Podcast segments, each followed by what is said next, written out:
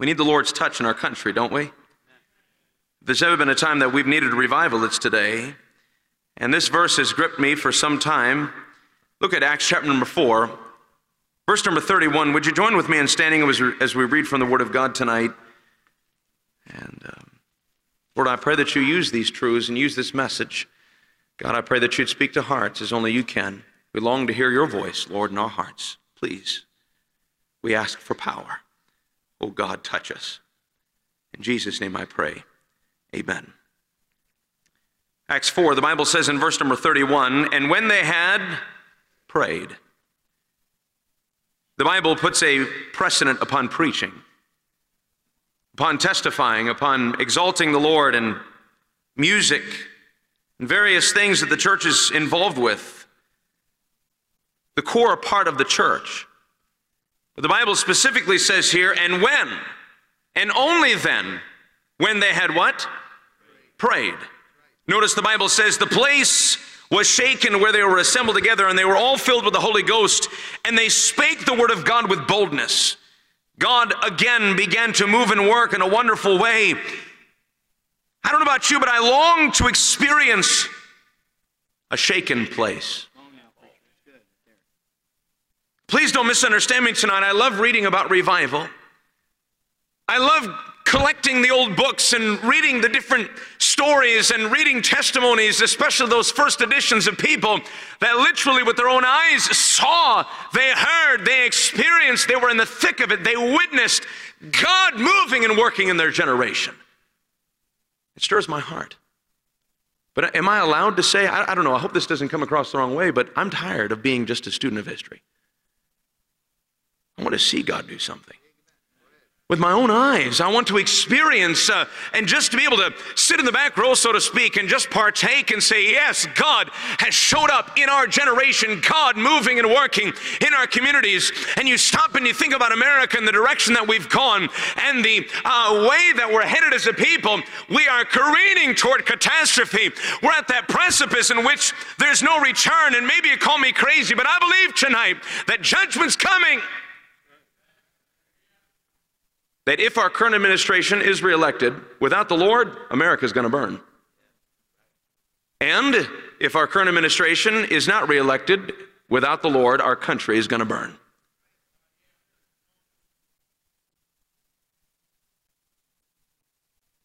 Heavenly Father, again, we come before you. I pray, God, that you would settle upon us. Would you rend the heavens tonight? It's a lot to ask, but Lord, I'm asking that you'd please stir hearts. We love you. Thank you for the privilege of serving you. In Jesus' name I pray. Amen. You may be seated. Our country has experienced the spiritual shaking before in generations past, and we are in desperate need to experience this again.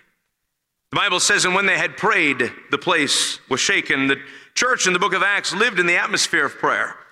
They prayed on every occasion. They prayed in prison, in their homes, in their church gatherings, in their private closets, and before even their very adversaries. They, they prayed for open doors. They prayed for guidance and boldness in their ministries. They prayed before, during, and after the battles, the struggles, and the hardships. They prayed that God would reveal His will and that He would frustrate and thwart the plans of Satan. They prayed for victory, for conquest spiritually, for supernatural power, for the walls of ritualism and formalism to be torn down. And they prayed for God to raise up workers and for God to add to the church. They prayed for souls to be saved. They prayed for revival. They prayed for the physical outpouring of God in their communities, in which God shook the very place where they gathered together. They lived on their knees. They were a church mighty in prayer. I believe we find this testimony of the church here in the book of Acts, not just for our enjoyment, but rather it's, of course, there. It does encourage us, but I believe it's there to exhort us and challenge us uh, in a sense, to uh, see their example and their testimony and how that we ought to as well long for that shaking, amen? That we would long for God to do a work in our generation, that we would long for the power of God to be unleashed, for our communities and for our nation to shake once again by the very hand of heaven, that we would have a deep craving, that we would have a thirsting and a hungering and a longing for for the supernatural, for God to do something mighty and wonderful. I wonder tonight, please don't take this the wrong way, but how desperate are you for God? Could it be that part of the problem of modern day Christianity is that we're not desperate enough? Because what is biblical desperation? Desperation is this in our hopeless situation. Have we woken up to the truth and the reality that that's where we're at? Portland uh, uh, mentioned and referenced here just a few minutes ago how that even in that same area, Bibles being burnt as the kindling for their rioting, the flag being trampled on, burned, anarchy, protests in front of houses of worship. The church all across our nation. When will American Christians wake up to the truth that we are headed in a hopeless direction? The Bible says, and of course we stand out upon what we think or our own opinions, but the Bible says, God says, the only source of absolute truth in the entire universe. God says in the book of Psalm, chapter number 9, if I'm not mistaken, verse number 17, the wicked shall be turned into hell, and all the nations that forget God. And you stop and you think, and we're not going to take the time to talk about our history or our heritage tonight. We'd be here for a while as you stop and think about the emphasis and the influence of the Word of God and, of course, prayer. Our belief in the Lord and longing for His providence, longing for His leadership, longing for His protection and His power, His provision on our behalf, as we as a colony was simply moving forward in what we believed, as John Adams said, was the will of God for the two nations to be sundered forever. And you stop and you think how we've forsaken God and we have forgotten God as a people. Now we're following false gods and all these different things, and now even the Satanism and the paganism that has creeped in to various aspects of our culture and education, even the philosophy uh, of how people think out in the world understand tonight that we are in a spiritual warfare, that we are fighting for the souls of men. We are fighting for the sake of our family. We are fighting for the future of our nation, for freedom, of course, that we enjoy as a people, something that God gives, something not given unto us by a government. Government is simply given and to guarantee the rights which heaven originally gave us. There's no might that we can do to turn the tide. And honestly, I think we've had it wrong for so many years. It's not about what we can do for God, it's about what God can do with us and through us for His glory and the gospel's sake that I am completely dead to self and I completely desire to be yielded over to the Lord so I can simply be an instrument. I can be a vessel. I can be an empty cup or a plate or uh, like the pen that I put over here on the table, that I would just be this sort of inanimate object, so to speak, where it's not about me, my own desires, my own dreams, my own goals, but rather Christ. Not I, but Christ. Lord, thee first, not me first. Lord, what is it that you have? God, how can you use me? Lord, I long for you to use me to make a difference. God, how in the world can this thing get turned around? And there's nothing we can do to turn the tide, but God is the only one who can turn the tide. But what's so mind blowing and so wonderful, are you kidding me? Is that God, out of everything, wants to use us as his people, as his instruments to use in the turning of the tide. I don't know about you, but it's so overwhelming to stop and think how that God would want to use someone like me. God loves me. I don't have to serve him, but I get to serve him.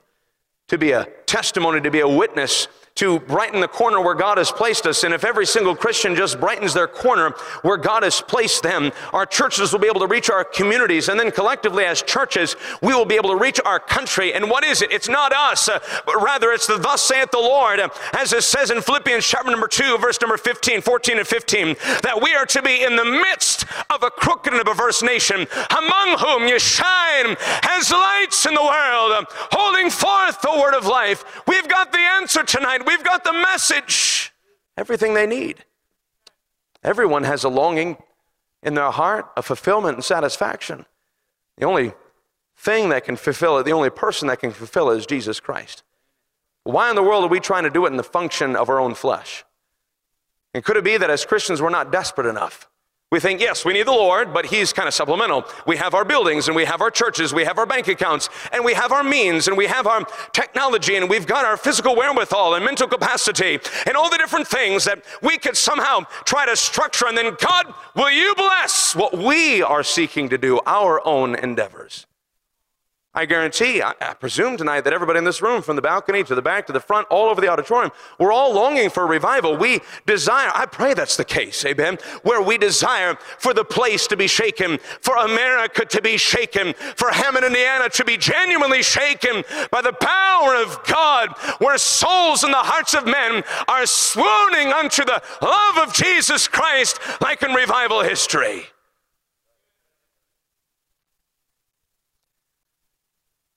We're praying for revival. We want revival, but could it be, generally speaking, maybe specific? I don't know. Really wrestle with the Lord about this. But we're praying for a revival, but we want to choose the time. We want to choose the methods. We want Him to fit into our means and our schedule. We want God to work, but we want Him to do it our way. We want Him to meet our terms and to fulfill his mighty manifestation of power, of course, but to fulfill our own purposes. We've laid down the conditions. Come, Holy Ghost, for thee we call Spirit of burning. Come, but, but come our way. Come our way. Holy Ghost, come.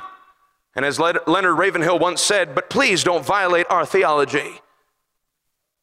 Please don't upset our status quo. Please don't break our hearts over a lost world. And Dr. R.A. Torrey made this accurate observation. He said, Many pray for a revival. That certainly is a prayer that's pleasing to God.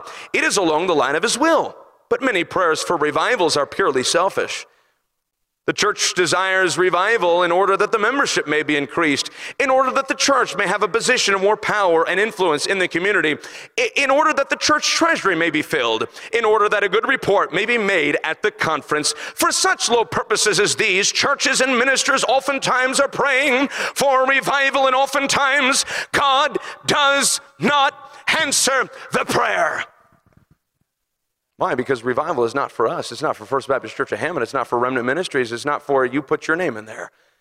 It's simply for Him, for His name to be exalted, for His glory to be unleashed, for His power to be unleashed. I pray tonight that we genuinely desire, sincerely desire, and radically desire tonight for the heavens to be unleashed, for God's power to flow, for the anointing of God to ebb and flow and run all over the place. That we would desire for the outpouring of heaven in our communities, in our generation. America America needs the place to be shaken. When they prayed, the place was shaken. When they prayed, the place was shaken. There has never been a true awakening anywhere on earth until there was a desperate church.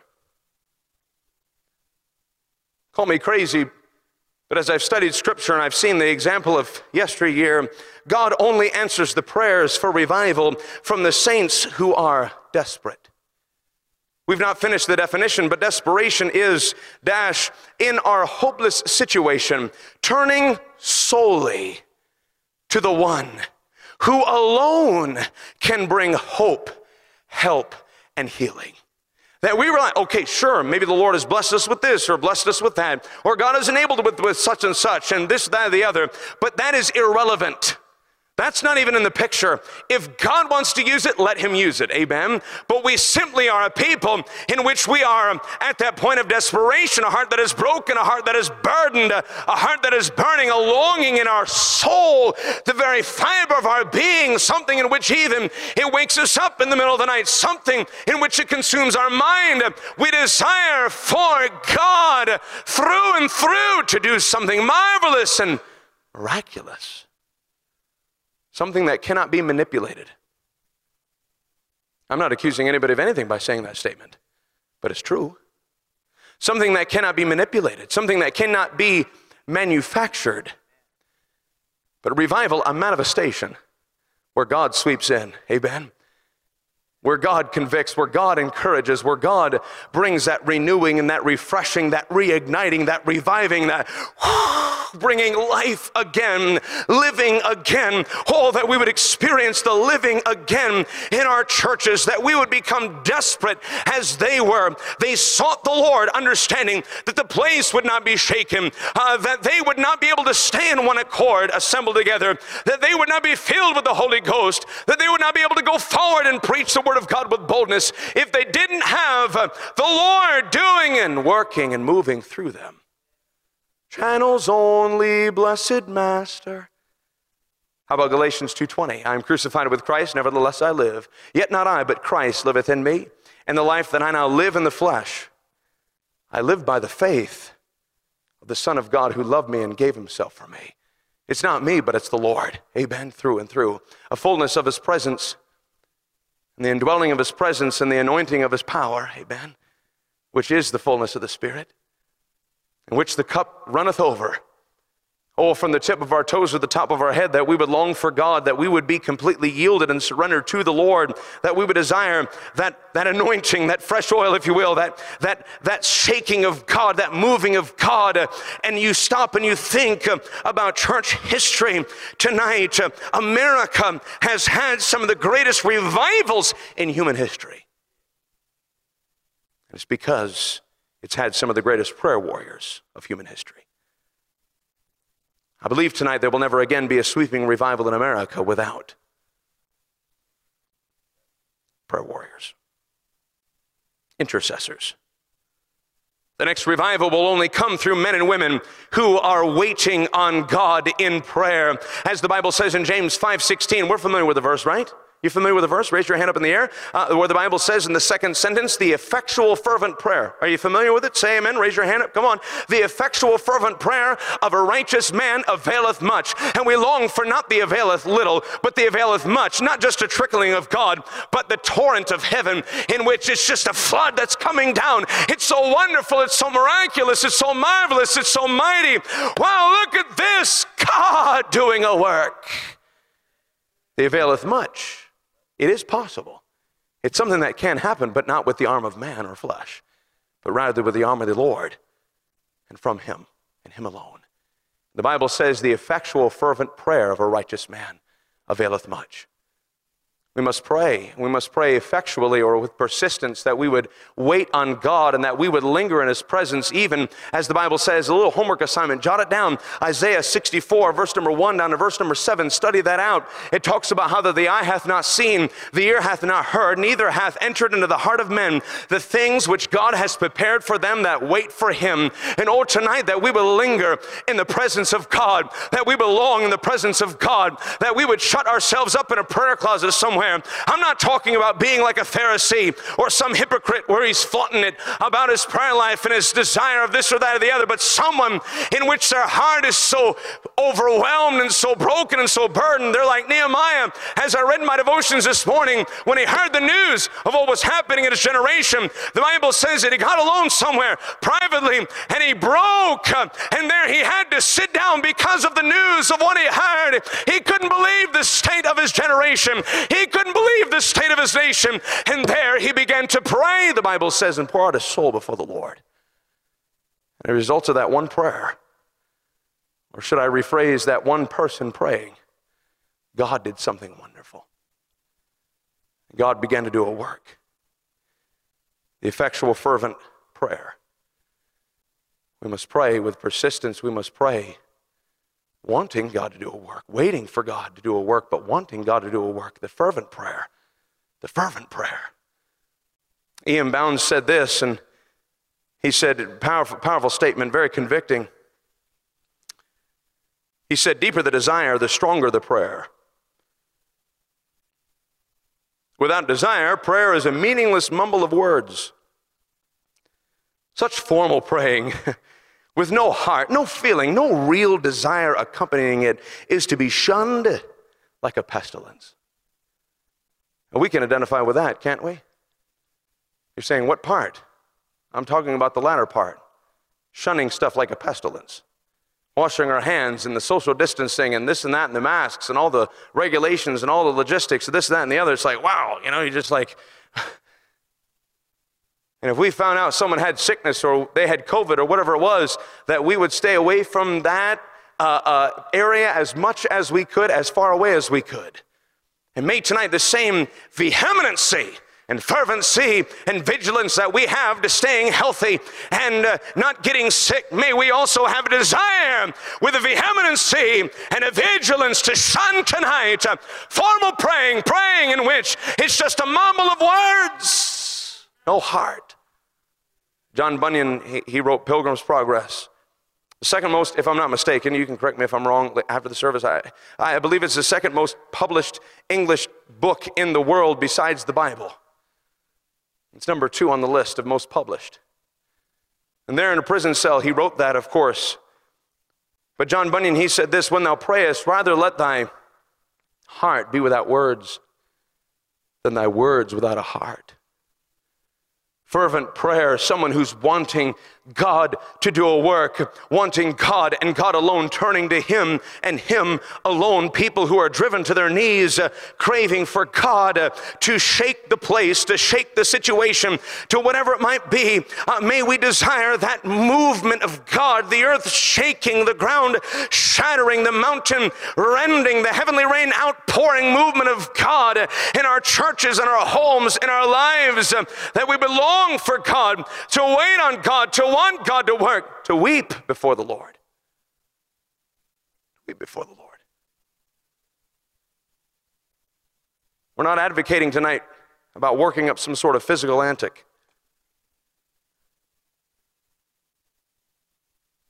We're talking tonight about being so broken spiritually and emotionally. Okay, it, it might affect us physically. We might find ourselves laying prostrate on the floor. We might find ourselves pacing back and forth. We might feel tears coming down our cheeks. We might find our hands wringing a little bit, maybe. I don't know what it is. We all have our quirks, so to speak. But in the midst of that moment, a fervent prayer, as we seek the Lord, prevailing prayer, persistent prayer, intercessory prayer, that we are moved could it be tonight that American Christians in general, that we are not moved to pray? We are not moved for the shaking of the place because our eye has, eyes have not affected our hearts. We have not taken the admonition of what Jesus said and to look on the fields. Uh, and what, what he meant by that is hey, stop being so self centered. Lift up your eyes and look on the fields. Stop being so self centered, looking at what this, that, and the other. Stop praying about yourself. Start praying for other people. Start looking at the scenario. Start looking at the situation. Lord willing, tomorrow, if God gives liberty, we'll preach in College Chapel, and it may change. The Lord's in control of that. That's fine. But in Romans 13 11, it says, And that knowing the time, that now it is high time to awake out of sleep. Could it be that this whole COVID crisis has caused the church to become more asleep? Could it be, and I'm not, who am I to put, who am I, more microscopic than a speck of dust, to put words in God's mouth? Come on. But could it be that he has sought to use this COVID crisis to bring revival, to see people saved, and all these different things, uh, for it to be a warning to the world uh, to say, hey, hey, hey, the brevity of life and the frailty of life, the reality of life, uh, that in a moment you could lose your job and you're, you, are suspended from being able to work and uh, have no source of income. And, and just like that, the economy and the market and all these different things uh, turn upside down with something that has a survival rate of 99 point what? This is a nursery rhyme compared to what's to come. And to see how it has literally taken everything and shaken it up and thrown it out of the bucket and it's gone everywhere. To be a warning to the world that life is but a vapor, that it's here for a moment, then it vanishes away, that anything could change in a moment. But also, could it be that the Lord has sought to use this to be a wake up call to the church, to get the church to, to arise from the status quo and to arise from the slumbering and to arise from the sleeping? And could it be tonight we become so calloused and we become so cold and we become so crusty as a Christian tonight? Uh, uh, God is looking for a church that will weep, not a church that will remain asleep. I don't claim to know anything. With what little travels we've have, it's been nonstop, honestly, but with the little traveling that we've done, this sounds so judgmental and critical, I have no desire for it to be this. But I'm concerned. I'm genuinely concerned. I think about my children. I think about literally, are you kidding me? It's like you got to slap yourself, pinch yourself. Am I really living this right now? What's going on in our nation? I really thought it would wake up the church. It could it be that it's done the opposite? Don't have to turn there, and I'm not seeking to, we're all over the place tonight. I understand. We're just preaching a thought, a burden about when they had prayed, the place was shaken, and different things from the Lord that we can jot down. I encourage people to take notes, not because of what I say, but things that God may speak in you, and God may give you in the still small voice something that you can meditate upon, something that you can put on a sticky note and there put on the dashboard of your vehicle or on the coffee pot or something, so you can meditate upon these things, as it says in Psalm 39, verse number 3. When I was musing, the fire burned Oh, that we'd get on fire for God and minister as a flaming fire, a flame of fire, the Bible says. But it's interesting, and you could jot down the reference if you wish. 1 Corinthians 9:10 talks about the church being skittish, worrisome. We're not going to go there, I'm not going to read it, but could it be that's what's happening today? People have become more skittish, more worrisome in the same chapter there, in verse number 16 and 17, uh, it talks about uh, we become more comfortable. We become more withdrawn. More withdrawn.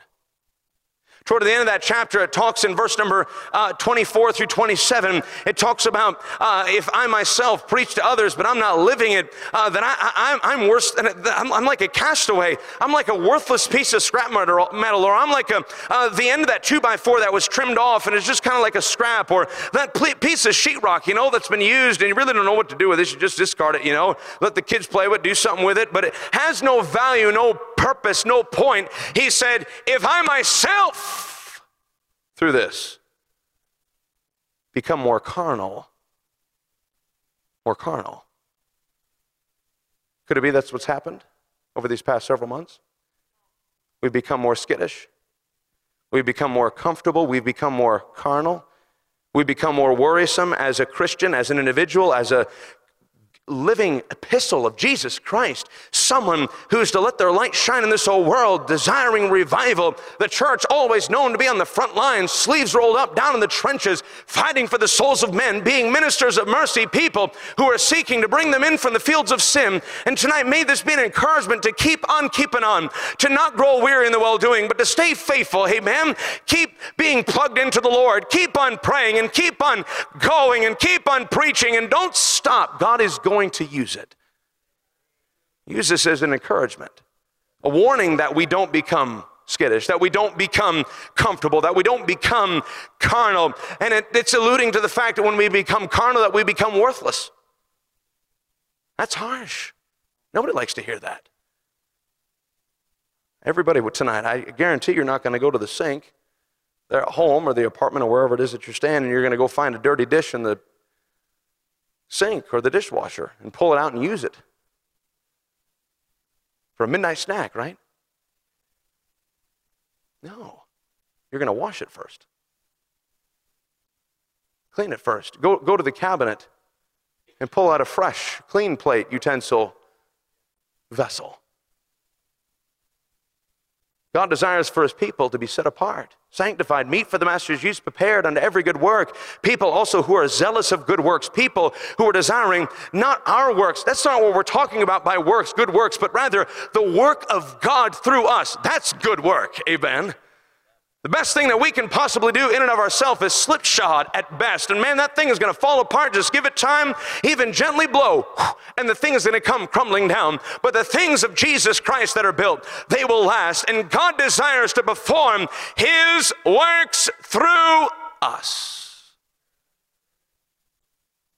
We're talking tonight about the place shaken, the concepts of revival, desiring God to do something in our generation. And we see here, are you still with me? Would you say amen? There in our text verse of Acts 4:31, the Bible says, And when they had prayed, the place was shaken. That we would be a people of prayer, that we would be proactive in our prayer, that we would understand that prayer is the catalyst that is necessary to unleash that key that unleashes and unlocks the portals of glory. People who pray where prayer is focused, power will fall. The old statement much prayer, much power. Some prayer, some power. Little prayer, little power. No prayer, no power. Leonard Ravenhill said this No man is greater than his prayer life. The pastor who is not praying is playing. The people who are not praying are straying. We have many organizers, but few agonizers, many players and payers, few prayers, many singers, few clingers, lots of pastors, uh, few wrestlers, many fears, few tears, much fashion, little passion, many interferers, few intercessors, many writers, but few fighters, falling or failing here, we fail everywhere. E.M. Bounds said this, a couple of statements that we'll give you tonight. E.M. Bounds, uh, a preacher of yesteryear, God mightily used to encourage so many people to be faithful in seeking the Lord. He said, he said this, and he observed this what the church needs today is not more machinery, not new organizations or more novel methods, but men whom the Holy Ghost can use, men of prayer, men mighty in prayer. R.A. Torrey said this the devil is not afraid of machinery, he is only afraid of God. See this impressive campus? He ain't, he ain't scared of this thing.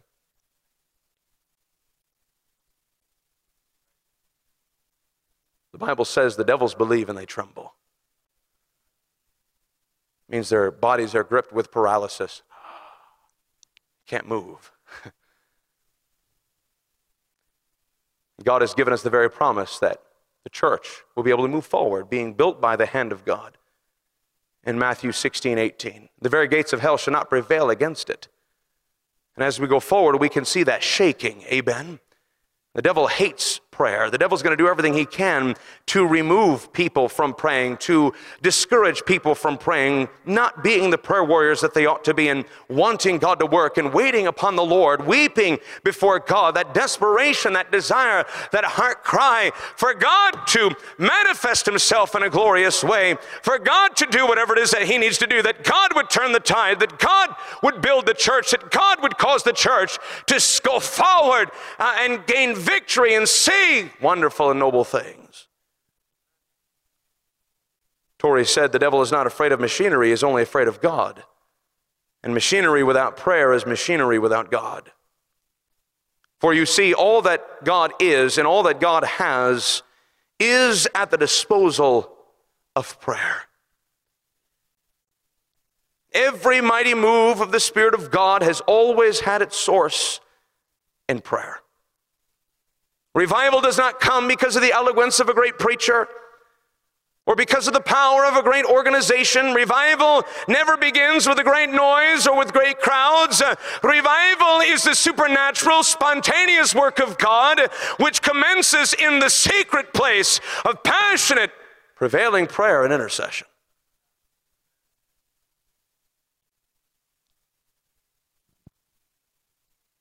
It begins in the hearts of Christians who dare to believe that God can still fulfill His word today.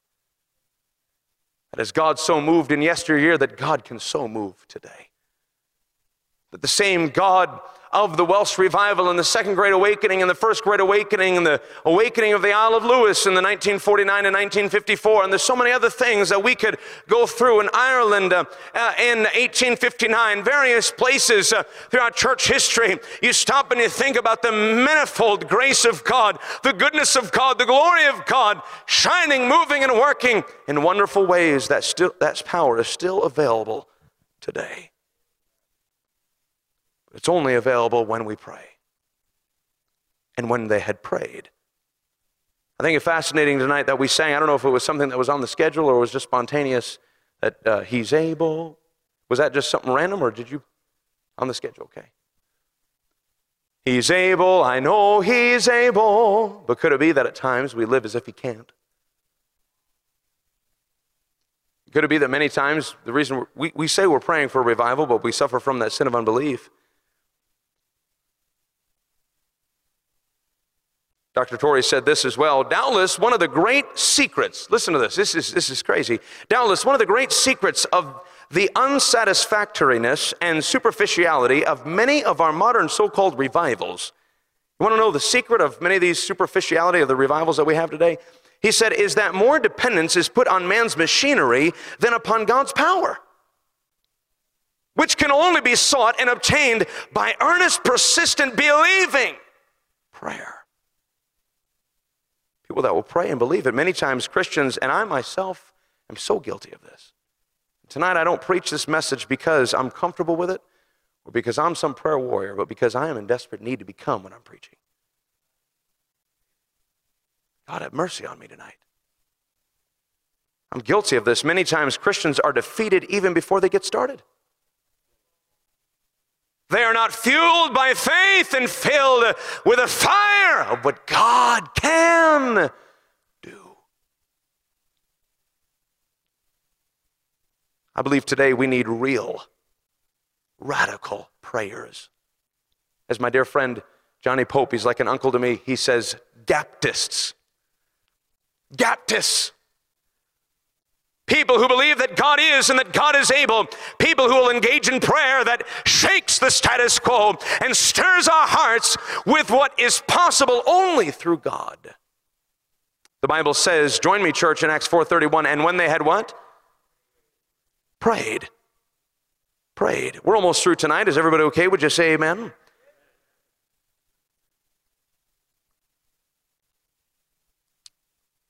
F.B. Meyer wrote this the greatest tragedy of life is not unanswered prayer, but unoffered prayer. The American Christian spends about an average of 15 minutes a day in prayer to the Lord, according to statistics. That's convicting.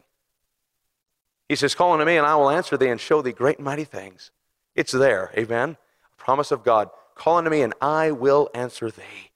And we need to keep on praying and keep on praying and keep on praying and keep on praying and keep on praying and have that importunity, as Jesus talked about, that effectual prayer, that energosy prayer, that prayer that is perpetually in motion, seeking God's face until the answer comes, that we would long for God, that we would, that we would uh, long for the Lord, and that we would there live in His presence, having a desire, waiting on God, desiring God, oh God, please, would you rend the heavens? Many times, prayers of yesteryear people on their knees begging the Lord, not just a week, but years.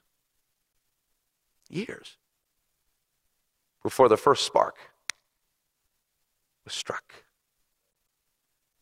Before the first movement. Where are the people that are in it to win it? I don't know how else to word it.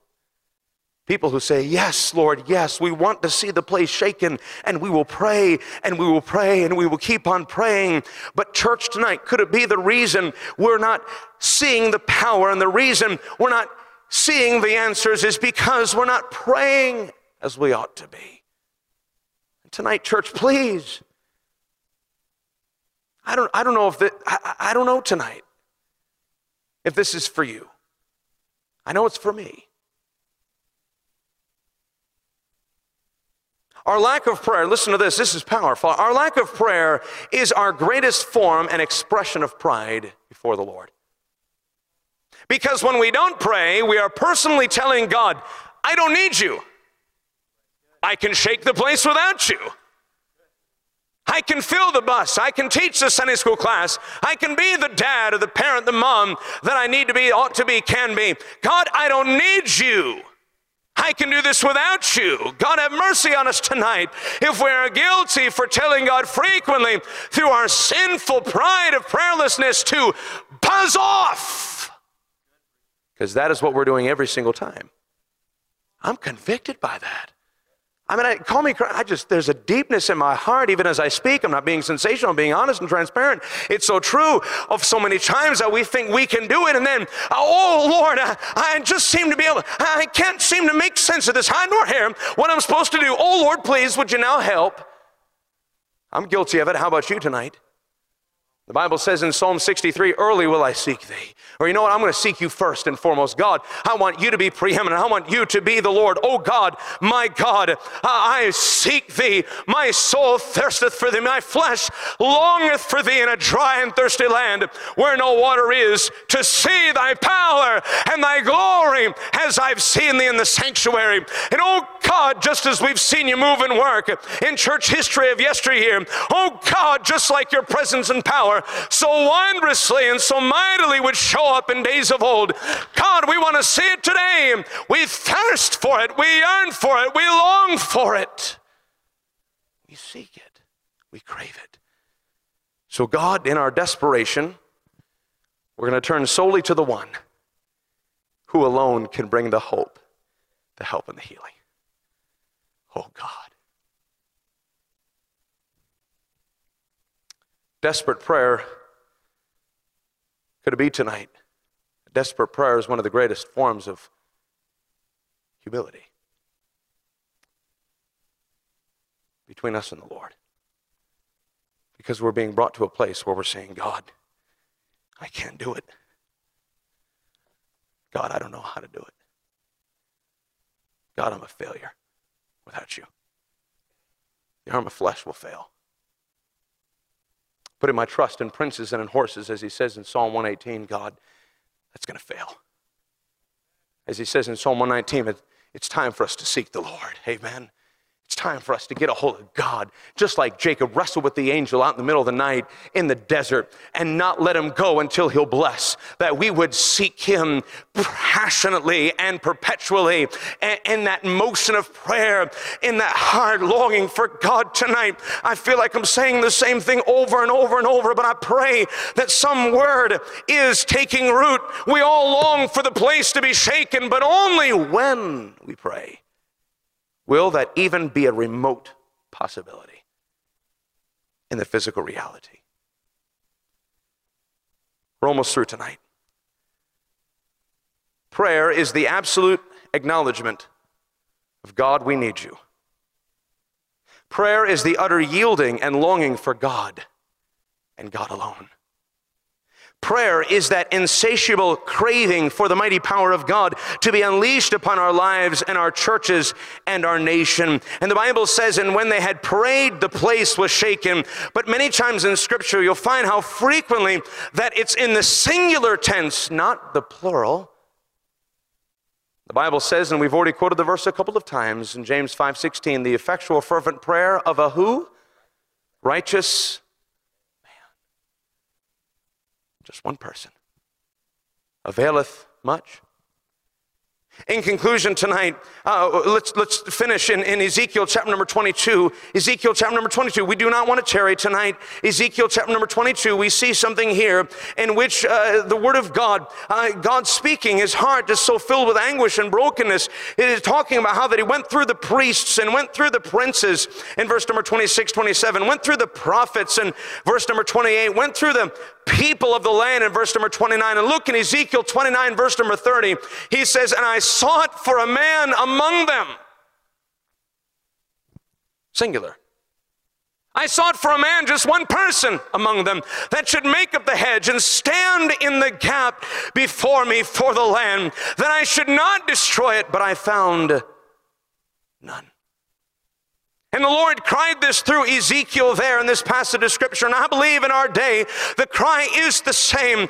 And there is a great need for intercessors, brothers and sisters in Christ, to unify before the Lord, crying out for salvation and crying out for hope and crying out for reconciliation, crying out for restoration, crying out for revival. People that will agonize before the throne for the church to be delivered from its spiritual slumber and its spiritual slump, and for our communities within, within which we are called to be lighthouses to shake with the power and awareness of God.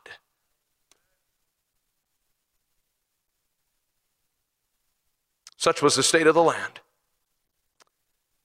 A great gap stood open wide through which at any moment the divine wrath and judgment of God might pour out. But what should break our hearts is the state of the professing people. There was not one man who was interested or eager to stand in intercession and through prayer seek the Lord to stem that awful tide. And here we are able to take a glimpse into the brokenness and sorrow that filled the heart of God. He said, I found none. These words were desperately sobbed. Words which burn with unspeakable anguish and pain. In which God, through these words, was asking, Does anyone care? Is anyone interested? I'm willing to spare if there's just but one. The truth is, God delights in mercy. Yet, even divine mercy cannot perpetually operate in the face of persistent sin. I believe there is a point between mercy and judgment where the weight of iniquity looses the floodgates of judgment. There's only one thing that can stem this awful tide a sufficient prayer force and intercession on the part of the people of God. people who will stand in the gap, people who will pray. You understand tonight that the conditions for revival, when revival is needed and revival can come, the conditions are always the same. Pastor said it tonight the darker the night, the brighter the light. Where sin abounded, grace did much more abound. When there is utter hopelessness, that's when the miracles are able to flourish. The conditions for revival are the same. The God of revival is the same. The people that God can use to bring about revival, the same. It's us. It's us. I pray tonight that we would seek the Lord and desire for our nation to be shaken. True intercession, this prayer, seeking the Lord standing before him in the gap is the only thing that's going to save America.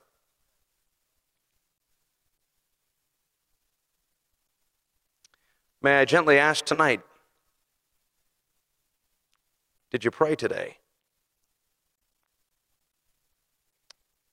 How long did you pray?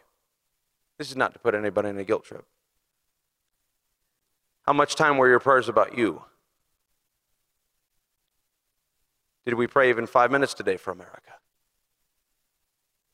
Did we pray for revival? If we prayed for revival, was it with the, with the right desires? Not our motives, but just for God to be unleashed and God to do whatever it is that He wants to do in our generation. Did we pray with a fervency? Filled and fueled with the fire of faith in God? Did we pray? Because only when we pray, the place will be shaken.